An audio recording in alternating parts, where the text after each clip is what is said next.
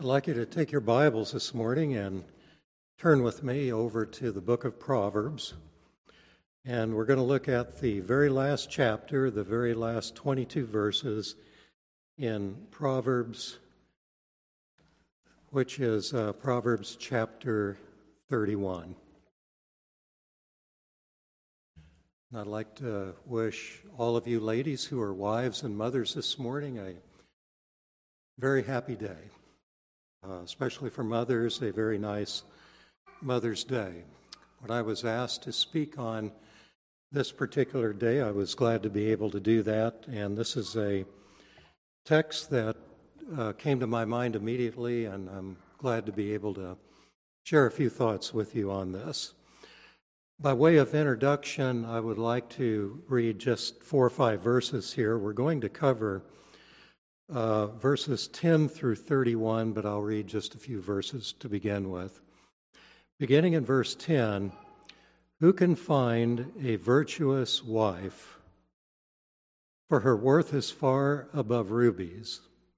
The heart of her husband safely trusts her, so he will have no lack of gain. And then down in verse 28 Her children rise up and call her blessed her husband also, and he praises her. Many daughters have done well, but you excel them all. Charm is deceitful, beauty is passing, but a woman who fears the Lord, she shall be praised. Well, let's look to the Lord in prayer. Our gracious and loving Heavenly Father, as we come now to your word, Lord, we know that we are on hallowed ground, and we ask that you will bless these words.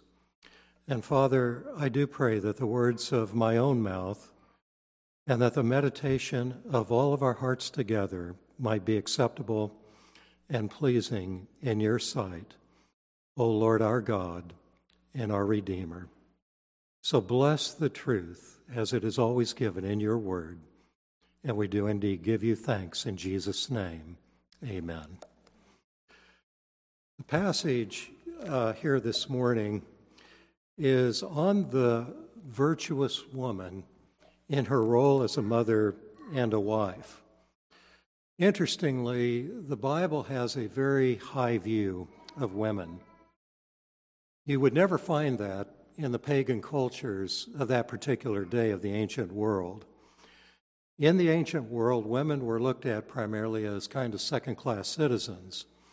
Among the elites, and I mean the political leaders, the kings, uh, the princes of the world, uh, beauty and charm was the primary thing.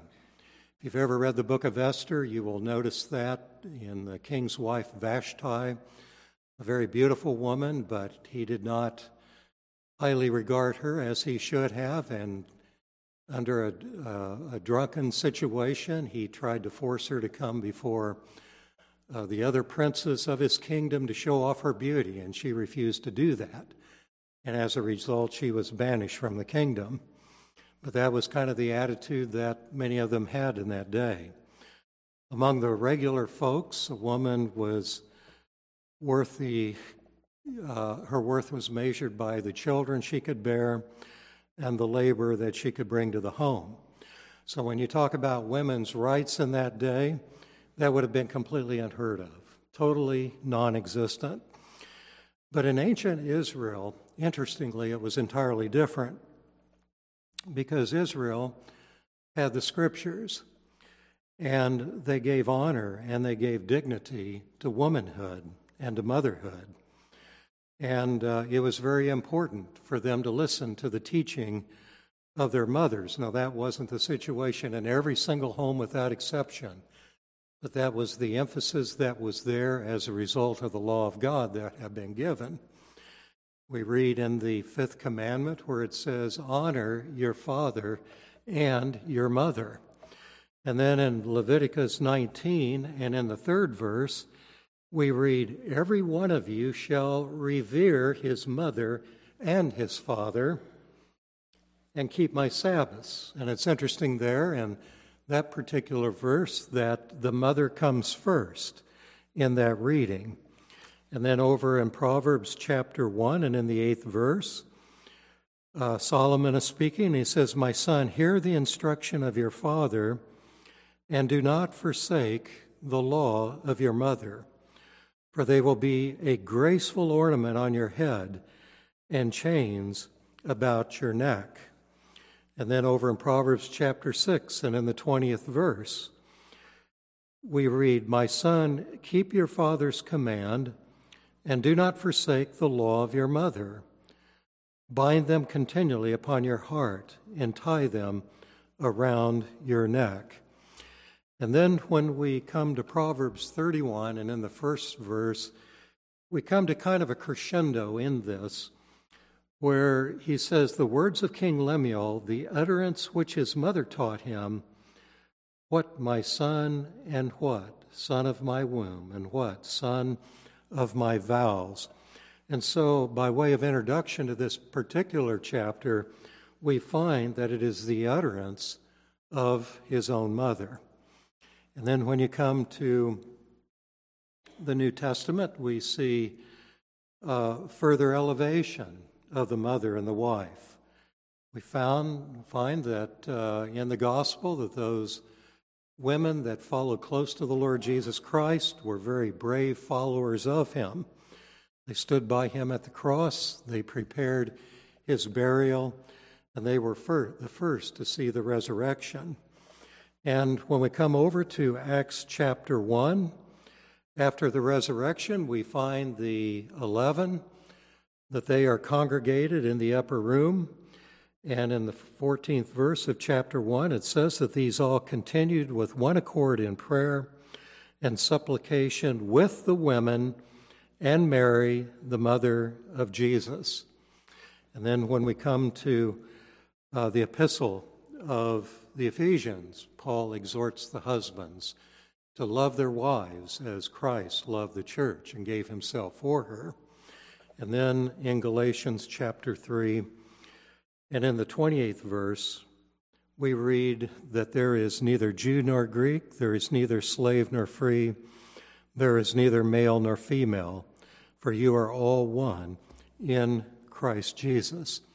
Now, having said that, there's no doubt that we can mark the differences with respect to the role and relationship of women and men in the church. But nevertheless, the Word of God expresses a very high position and proper recognition of, of uh, women, motherhood, and wives.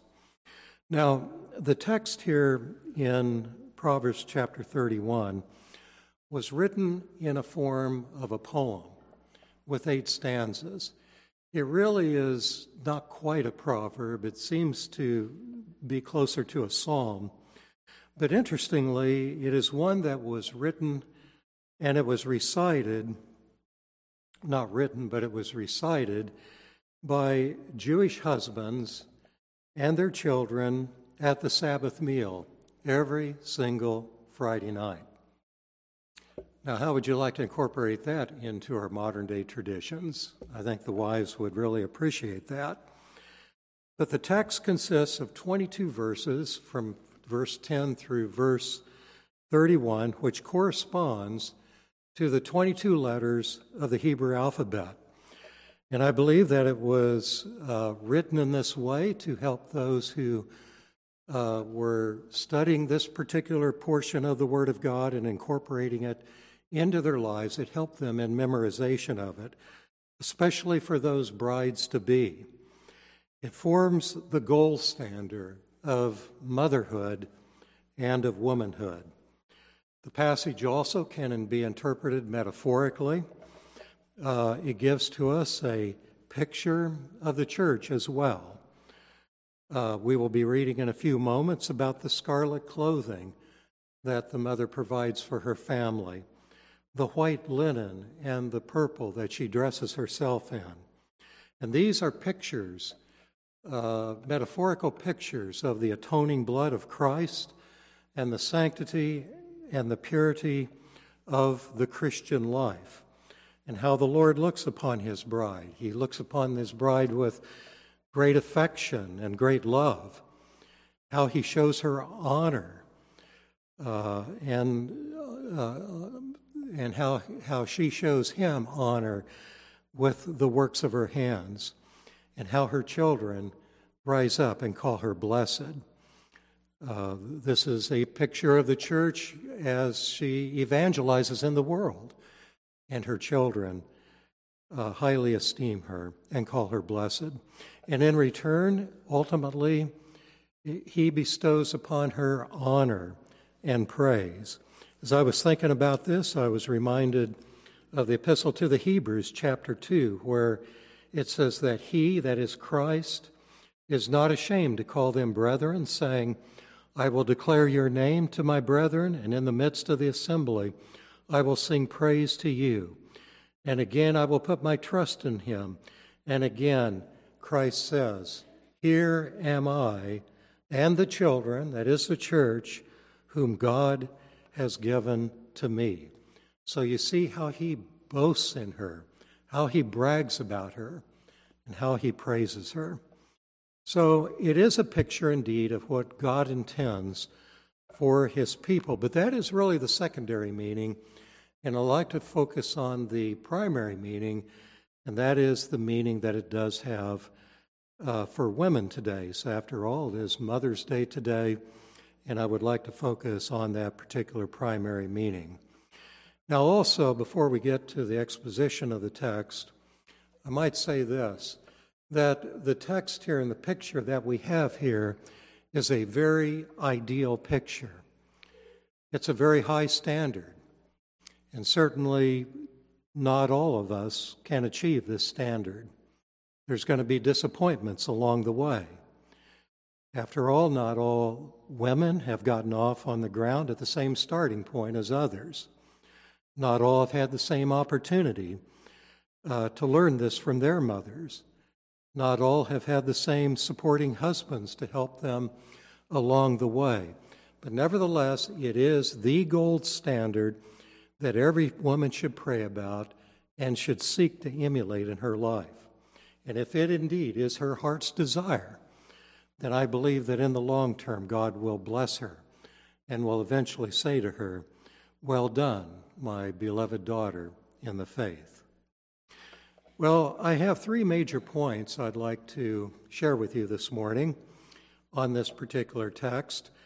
And the first one is that such a woman as this that is described here is very hard to find in verse 10, he says, Who can find a virtuous wife?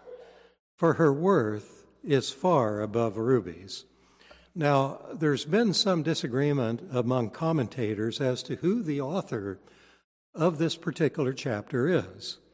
In verse 1, it says it's the words of King Lemuel. But we do know that Solomon had other names besides the name of Solomon. Nathan the prophet named him Jedediah at his birth. And there are those commentators who believe that Lemuel was just another name for Solomon. One of the problems here is that in this chapter and in this description of the virtuous wife, that it is really not a picture of Solomon's personal experience, because after all, Solomon had 700 wives and 300 concubines. And what we find in this particular chapter is the blessing of this marriage is the blessing of one woman with her husband. There is no polygamy in this particular chapter. Now, that might be possibly the reason why uh, the name Lemuel is mentioned here instead of Solomon. We don't know for certain.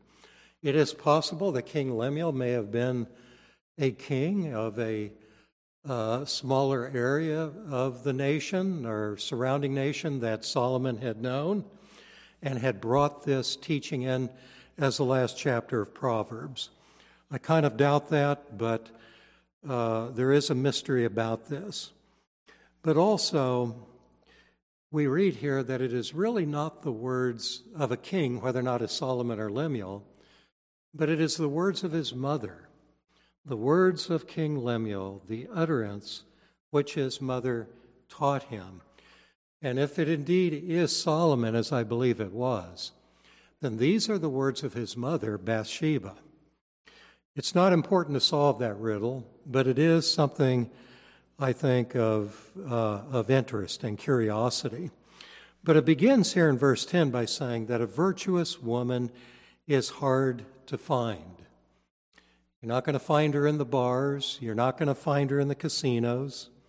She's not going to be surfing the internet looking for other men, but you will find her within the Christian church and serving the Lord. And I believe that it is fair that this problem of a man finding a virtuous woman uh, is not only a problem for men, it's a problem for women as well. Because back in Proverbs chapter 20, verse 6, it says, Who can find a faithful man? Who can find a good man? Who can find a trustworthy man, a virtuous man? So we see it can go both ways. But the first thing that is necessary to find such a good woman is to be a godly man, a godly Christian. And that means that he cannot be embracing the spirit of the age. If he could find such a woman, she would not have him if that's the way he is. So, the first advice to young men is that they need to seek the Lord and to love the Lord in order to find a virtuous woman. Uh, to seek cultivating a gentle and a quiet spirit that would permeate the home, because that would be certainly her desire. The place that she would be most comfortable, the place where she could be most creative, and to make a family as happy as she possibly could. So the virtuous wife is hard to find. Her value is beyond rubies. She is very rare. She's like a diamond in a rough. And when she is found, she brings tremendous value into the man's life and into the home. The second thing I'd like to address are the various characteristics of this virtuous wife. And he dives into a little bit of detail for the next uh, 15 verses or so. And so I'm going to just go through these fairly quickly and make a few comments as we go along. The first thing that we find characteristic of this woman is that she is a trustworthy wife, a trustworthy wife. Verse 11 The heart of her husband safely trusts her. Do you know the trust is certainly one of the most important elements for any marriage to be successful. You remember the story of Isaac and Rebekah, uh, how Abraham sent his servant to find a, a good wife uh, for Isaac. They lived in the land of Canaan. There were no Jewish women, so he sends his servant back uh, to where he came from and to find somebody that he could bring to Isaac. And he found Rebekah. And in Genesis uh, chapter 24, it says that Isaac brought her, that is Rebekah, into his tent, and he loved her and she comforted him. Because he had been sad for a long time because of the loss of his own mother, Sarah. So it begins as a happy story, and then God gives to them two children. They were twins, Jacob and Esau. And God established a covenant with Isaac and said that it would be through the younger one that God would bring the blessing of his covenant to bear, and that the older one, Esau, would serve the younger one. But over a period of time, uh, I don't know if Isaac forgot that promise. I wouldn't think he would, but we do know that he began to grow old. He became blind, and he may have grown a little bit senile. And so one day he asked that Esau would go out and catch some venison, bring it in, and prepare the venison, and then Isaac would bless him before he would die. And this troubled his wife Rebekah very much. And instead of Rebekah going into Isaac and saying, Isaac, husband dear, do you not recall the blessing and the promises that God had made? that the blessing was to be given to Jacob. But she did not do that. And she contrived a plan and had Jacob go in and become an impostor of his brother so that Isaac would give the blessing to Jacob instead of Esau. And so Jacob, in that sense, robbed his brother the blessing. And it turned out that the home became a shipwreck. And you can only imagine how Isaac's level of confidence in his wife from that time forth may not have been the same as it had been before. Trust is absolutely central to everything. And notice how he puts it here. He not only trusts her, but he safely trusts her. That as a result of trust, safety comes in to the home. He has this deep sense of confidence in her. He can confide in her. He can go to her. He can find solace in her in times of trouble. And his comfort is his concern, and his burdens are hers to bear and to relieve. And then in verse 11 it says, so that he will have no lack of gain. And if there is this trust that forms the foundation of that marriage, there's nothing of important value that he will ever lack, for he will prosper all the days of his life. And then in verse 12, it continues and says, She does him good and not evil. Her aim is to make him every bit the man that he could be, both professionally and spiritually. He keeps her husband on the straight and the narrow. She has his best interest in mind. She wants God's best in his life, and so she builds him up. She speaks well of him. She may constructively criticize him every now and then in order to put a check on him. You know, men have a tendency of maybe being a little bit impertinent at times, a little bit impulsive, going off, taking risks in investments or various things like that. I know my daughter was sharing with me the other day and asked me to pray about that, that her husband was going to drive one way about seven hours to get to the Kentucky border in order to buy a motorcycle. And she's not really crazy about motorcycles, but asked for prayer on behalf of him in that kind of a situation. But uh, I'm sure she talked with him about that. But this is the way wives address their husband. It may be through constructive criticism in order to provide that check. But notice the time span here. It's all the days of her life. This speaks of her faithfulness. She takes her vows seriously in both good times and in bad times. I know that there may be terrible situations that she faces in her life.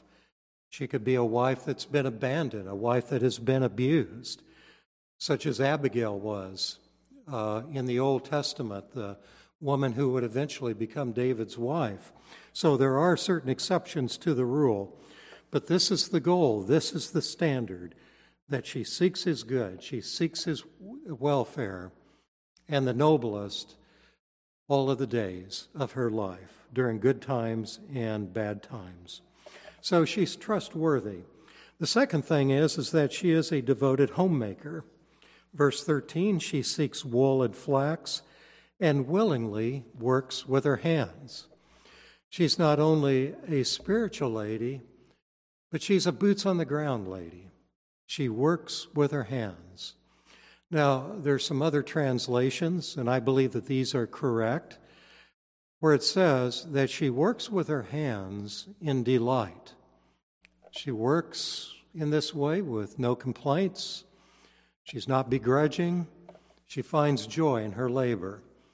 And then in verse 14, it continues and says, She is like the merchant ships.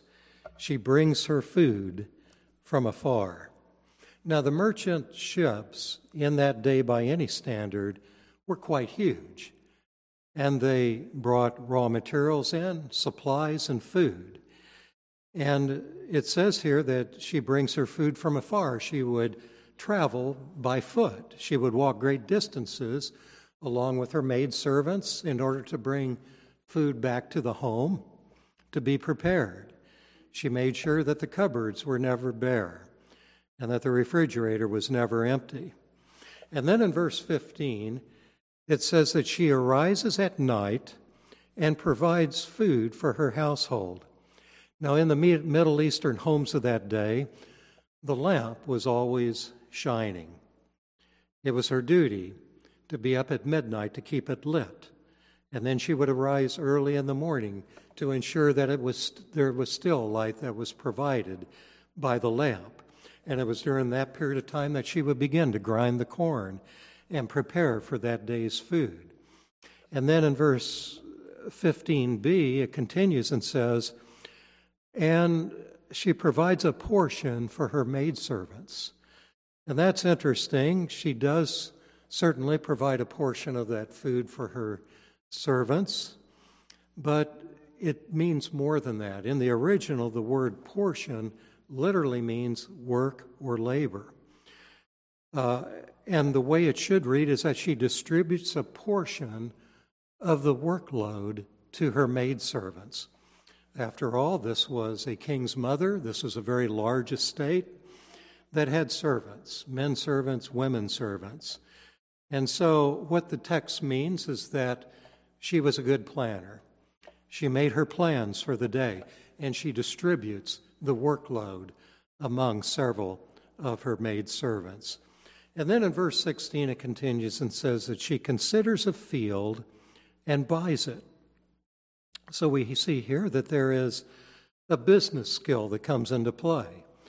She's endowed with financial wisdom, and there's a field for sale, and she considers the purchase. And as that reads, she's not an impulsive buyer. She doesn't make rash decisions, but she considers it. She uh, assesses it. She tries to decide whether or not this would be good land or not in order to uh, invest in, in order to grow crops. And once she's convinced of the good investment, it says that she goes ahead and she buys it. So we notice here the independence that she has by her husband because he trusts her.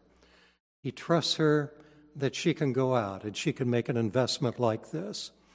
Now, the question is where does she get the money to invest in such a piece of property like that? And the answer to that is down in verse 24.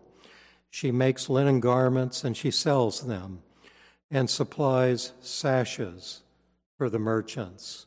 Now, these sashes were like belts that went around the robes of these sailors and these merchants so that when they went to work, they didn't have these robes flopping around. They were just simply like belts that were made of fabric. And so they, uh, she, along with her uh, maid servants, made these sashes so that they could go to work on their ships and that they would sell these uh, different kinds of, uh, of things along the coastline of Palestine, all along the Mediterranean shore. And then coming back to the second half of verse 16, it says that from her profits, from these profits, she plants a vineyard. And in that vineyard, it's a grape vineyard, and from the grapes, they could make wine and medicine or provide what was necessary for sacrifice. So, from the garment business, she earns some money, she saves it, she reinvests it in the land, she buys a field, plants a vineyard, sells the results, and everybody benefits from it. And then in verse 17, we read that she girds herself with strength and strengthens her arms. Now, that doesn't mean she goes to the gym every day and, and works out at the gym in order to build muscle. But she does have a strong constitution from the hard work that she does. We see in a few verses that she works on the staff and the, uh, uh, I'm sorry, the spindle and the distaff. And that required a certain amount of strength to be able to do that. She carries the food from afar. She works in the field. She works with her hands. She makes linen garments and covering. So she gains strength from that. And then in verse 18, it says, She perceives that her merchandise is good. There's nothing shabby about this merchandise. It is good quality, it sells well. And then it continues that her lamp does not go out by night. She must work late in the evening under the dim oil lamp. She will do that, and she does that out of love for her husband and her children. And then, verse 19, it says, She stretches out her hands to the distaff and holds her hands to the spindle.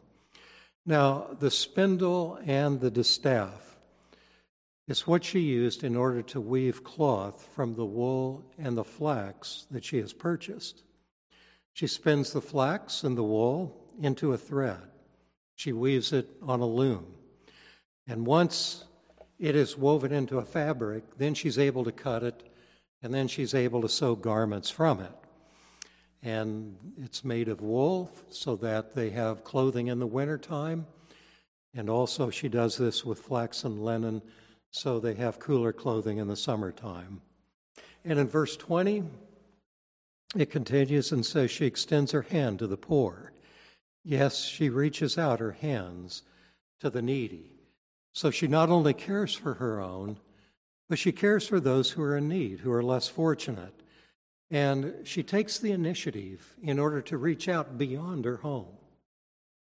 She doesn't wait for the poor to come to them, but she goes to the poor and she extends her hand to them and helps them as she is able to. And then in verse 21, she is not afraid of snow for her household, for all of her household is clothed with scarlet. Question is Does it really snow in the Holy Land? And the answer to that is yes. I was looking uh, on the internet the other day with regard to that, and they get about 20 inches average of snow. Uh, most of it is in the highlands, but she has no fear. She has no panic when it snows. You know, if you grew up in the South, you know anything about the southern states like the Carolinas or Georgia, whenever it snows the first day, people go into a panic. They don't know how to drive their automobiles in a, even a little bit of snow. And so, usually, and oftentimes, businesses shut down whenever they see snow. There's this fear and this panic, but she has no fear or panic because she has clothed her loved ones in scarlet wool. This is red dyed wool. And you ask, why is she covering them in scarlet wool? And it appears because she does so because it retains the heat. It absorbs the heat, it keeps it in. And you might ask the question, well, couldn't she do that in black color? And the answer to that is yes, she could. But it appears that she likes the bright clothing, it has a happier feeling about it. And so she clothes her family with scarlet wool. And then down in verse 22, it says that she makes tapestry for herself. So we see that she's a seamstress and she beautifully embroiders bedspreads and cushions for her home. Now, she may not be able to afford all the raw materials for these things, but what she does, what she can do with what she has, is that she produces a quality product on the inside of her home. Her house is a place that may be a humble home, but it is, it's a place that's marked by beauty and design. And then it goes on and says that her clothing is fine linen and purple. Now, the fine linen is the imported white linen from Egypt. The purple is the dyed textile from Timnah, Timnah being in the southern part of Israel. And so we see here that she dresses herself and she dresses her home in beautiful things. And all of this becomes a good reflection upon her husband. Verse 23 her husband is known in the gates when he sits among the elders of the land. Now, the gates of the city is the place where the elders and the leaders would assemble the ones that would make judicial and legislative uh, acts of law, or that they would act as judges and leaders of the city. These were men of good reputation, men of accomplishment. One of my favorite films that I've watched that comes from the long term past is called Fiddler on the Roof. It's about a Jewish family from Russia back in the late 1800s, early 1900s. The Jews were persecuted there, as they have been in so many places in the world. But it's a story of a milkman and his family. Milkman was a very poor man. And uh, in this musical, uh, very humorous part of this particular film, he begins to sing. His name is Tevye, I believe. And he sings this song, If I Were a Rich Man. And he goes on and says, If I were a rich man, dobby, dobby, dobby, dobby, do, and so forth. And he said that all day long I would biddy, biddy, bum if I were a wealthy man. And so in the first verse, he says that he would not have to work hard. And then also, secondly, if he were a rich man, he could build a beautiful home with spiral staircase that goes up one side of the house and then comes down on the other. And then he would be able to purchase for his wife the most beautiful clothing so she could uh, walk around like a peacock, in his words.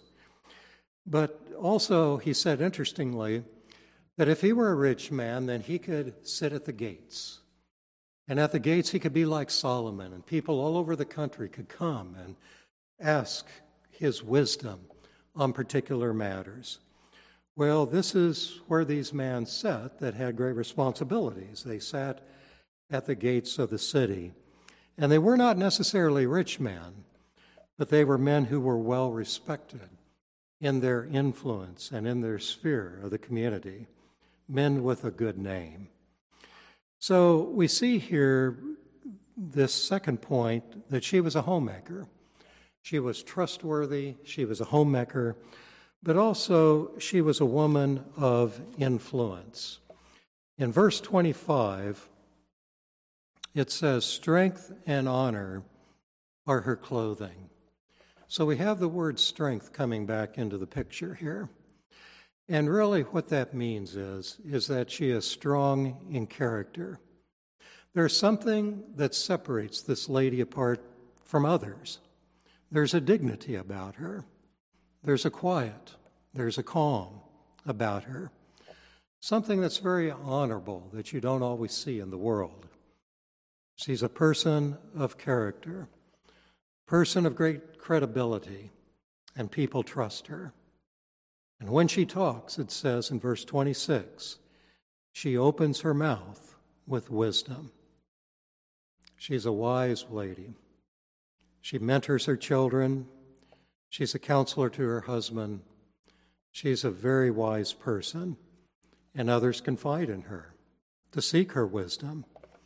And then again in verse 26, that in her tongue is the law of kindness. Now, that word kindness can also be translated as loving kindness or as mercy. She doesn't yell all day at her kids. She doesn't put down her husband. She does not engage in a lot of gossip. She speaks kind words, gracious words, because she's fundamentally kind. She's learned something about the mercy of God, and she can show mercy to others as a result of that. And then in verse 27, she watches over the way of her household and does not eat the bread of idleness. Now, the bread of idleness uh, can carry with it the meaning of laziness, but there's more to it than that. The bread of idleness speaks of trivial pursuits, selfishness, pursuits that would be non value for her family, pursuits that would not bring value to her children, pursuits that would bring compromise to the care of her home her primary desire is to care for her household. Nothing, absolutely nothing, comes before that. And so she gives of herself without reservation to serve her family and to serve her God. And the greatest fulfillment, the greatest satisfaction, the greatest joy that she finds in her life is her family's happiness and that she cares for them. So we see in these uh, two points that uh, the virtuous woman is a hard one to find. She has many good, solid characteristics. But then the third thing is her reward, verses 28 to 31. Beginning in 28, it says that her children rise up and call her blessed. Her husband also, and he praises her. And then the husband tells her this Many daughters have done well, but you excel them all. In other words, what he is saying is, is he's saying that I have met a lot of women in my life, many that have been gifted, talented, but you know, I would not trade you for any of them. And as the children grow older, they want to be just like mom. They want to raise their children like mom did, with tender guidance and wise counsel, and by unselfishly giving of herself for them. And then he goes on and says, verse 30 Charm is deceitful, and beauty is passing. But a woman who fears the Lord, she is to be praised. The old King James Version, I like it as well, says, Favor is deceitful and beauty is vain, but a woman who fears the Lord, she is to be praised. It's interesting how the Bible and how this particular woman who gave this to her son puts charm and beauty in its proper place. Nothing wrong with charm and beauty. However, it needs to be put into its proper place. Bathsheba, who was a very beautiful woman, does that. And she doesn't put it very high up on the list of attributes because she knows that these qualities, these aspects, in due time will tend to diminish. But what is important is that she fears the Lord. What do we mean by that? She reverences God. She loves His law. She teaches her children to love God and she points them to Christ. She sets the example, she prays for her family, for her children, and she carries out all of her duties. And the overarching summary of her life is the fear of the Lord. It's interesting how the book of Proverbs begins with that. The fear of the Lord is the beginning of wisdom, and how fools despise wisdom and instruction. Everything begins with the fear of the Lord if you want wisdom, and it ends with exactly the same thing. She who fears the Lord will receive praise. Verse 31 Give her the fruits of her hands, and let her own words praise her in the gates. She'll be the first one to admit she is not perfect.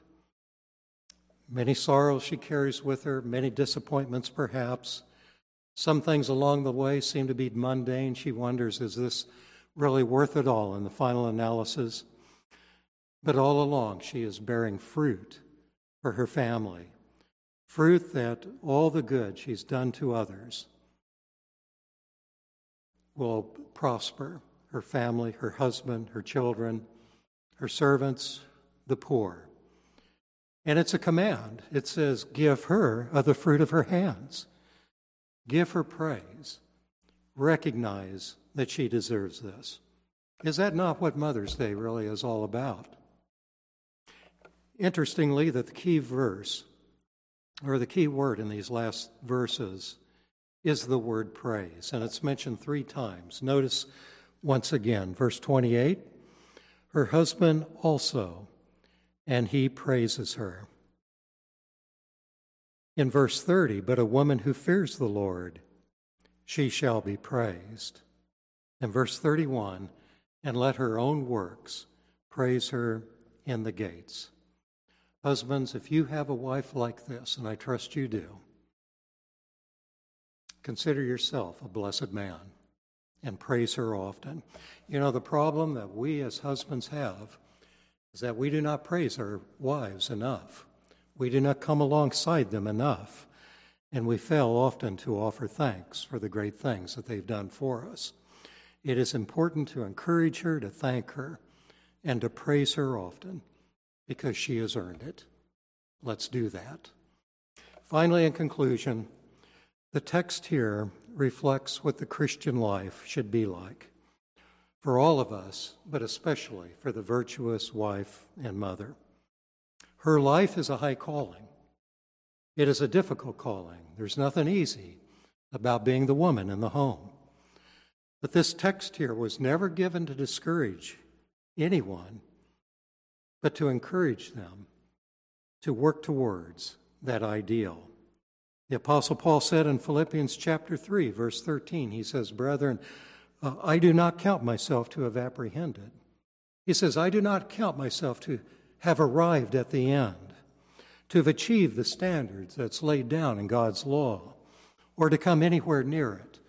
But one thing I do, forgetting those things which are behind, and reaching forward to those things which are ahead. I press towards the goal for the prize of the upward call of God in Christ Jesus. Brethren, I trust that that is your goal as you walk with the Lord. May the Lord help us to do that, and may He help all wives and all mothers to fulfill that wonderful God given role that they have been so blessed with, so that when they come into the kingdom in time, that he will say, Well done, my good and faithful servant. Enter into the joy of the Lord. Well, let's pray and we'll be done. Our God and Father, we thank you for your word as it is so wise and how it truly instructs us. Father, we thank you for the wives and the mothers that are represented here today. We're grateful, our Heavenly Father, for their loving care for the family and for the church as well, for the poor in their various areas and spheres of responsibility. We thank you, our Father, how they demonstrate the love of God in Jesus Christ, how they give themselves, how kind they are. And Father, we know that we do not thank them enough, we do not bless them enough. But Lord, we indeed are grateful, and we know that they do not go unobserved from your eyes. Lord, we know that your praise and your blessing is upon them. And so we continue to pray for them that you will encourage them, that you will go with them, that you will bless them in the days to come. And Father, most of all, words cannot express our thankfulness Words cannot express for what you have accomplished through the giving of your dear Son. And we praise you for his coming into this world, for suffering, for dying for us, for rising for the, from the dead, for ascending into heaven, for sitting at the right hand of God, making intercession for us. Thank you for the Spirit of God who leads us and guides us into all truth. We're grateful that even in times of trial, even in times of struggle, you are ever with us, lead, leading us and guiding us in the way that you would have us to go. So we thank you for the gospel. We thank you for its meaning to us. And Lord, we thank you for the future that is so bright for us. Help us to be faithful followers of Jesus. And we give you our thanks in his name. Amen.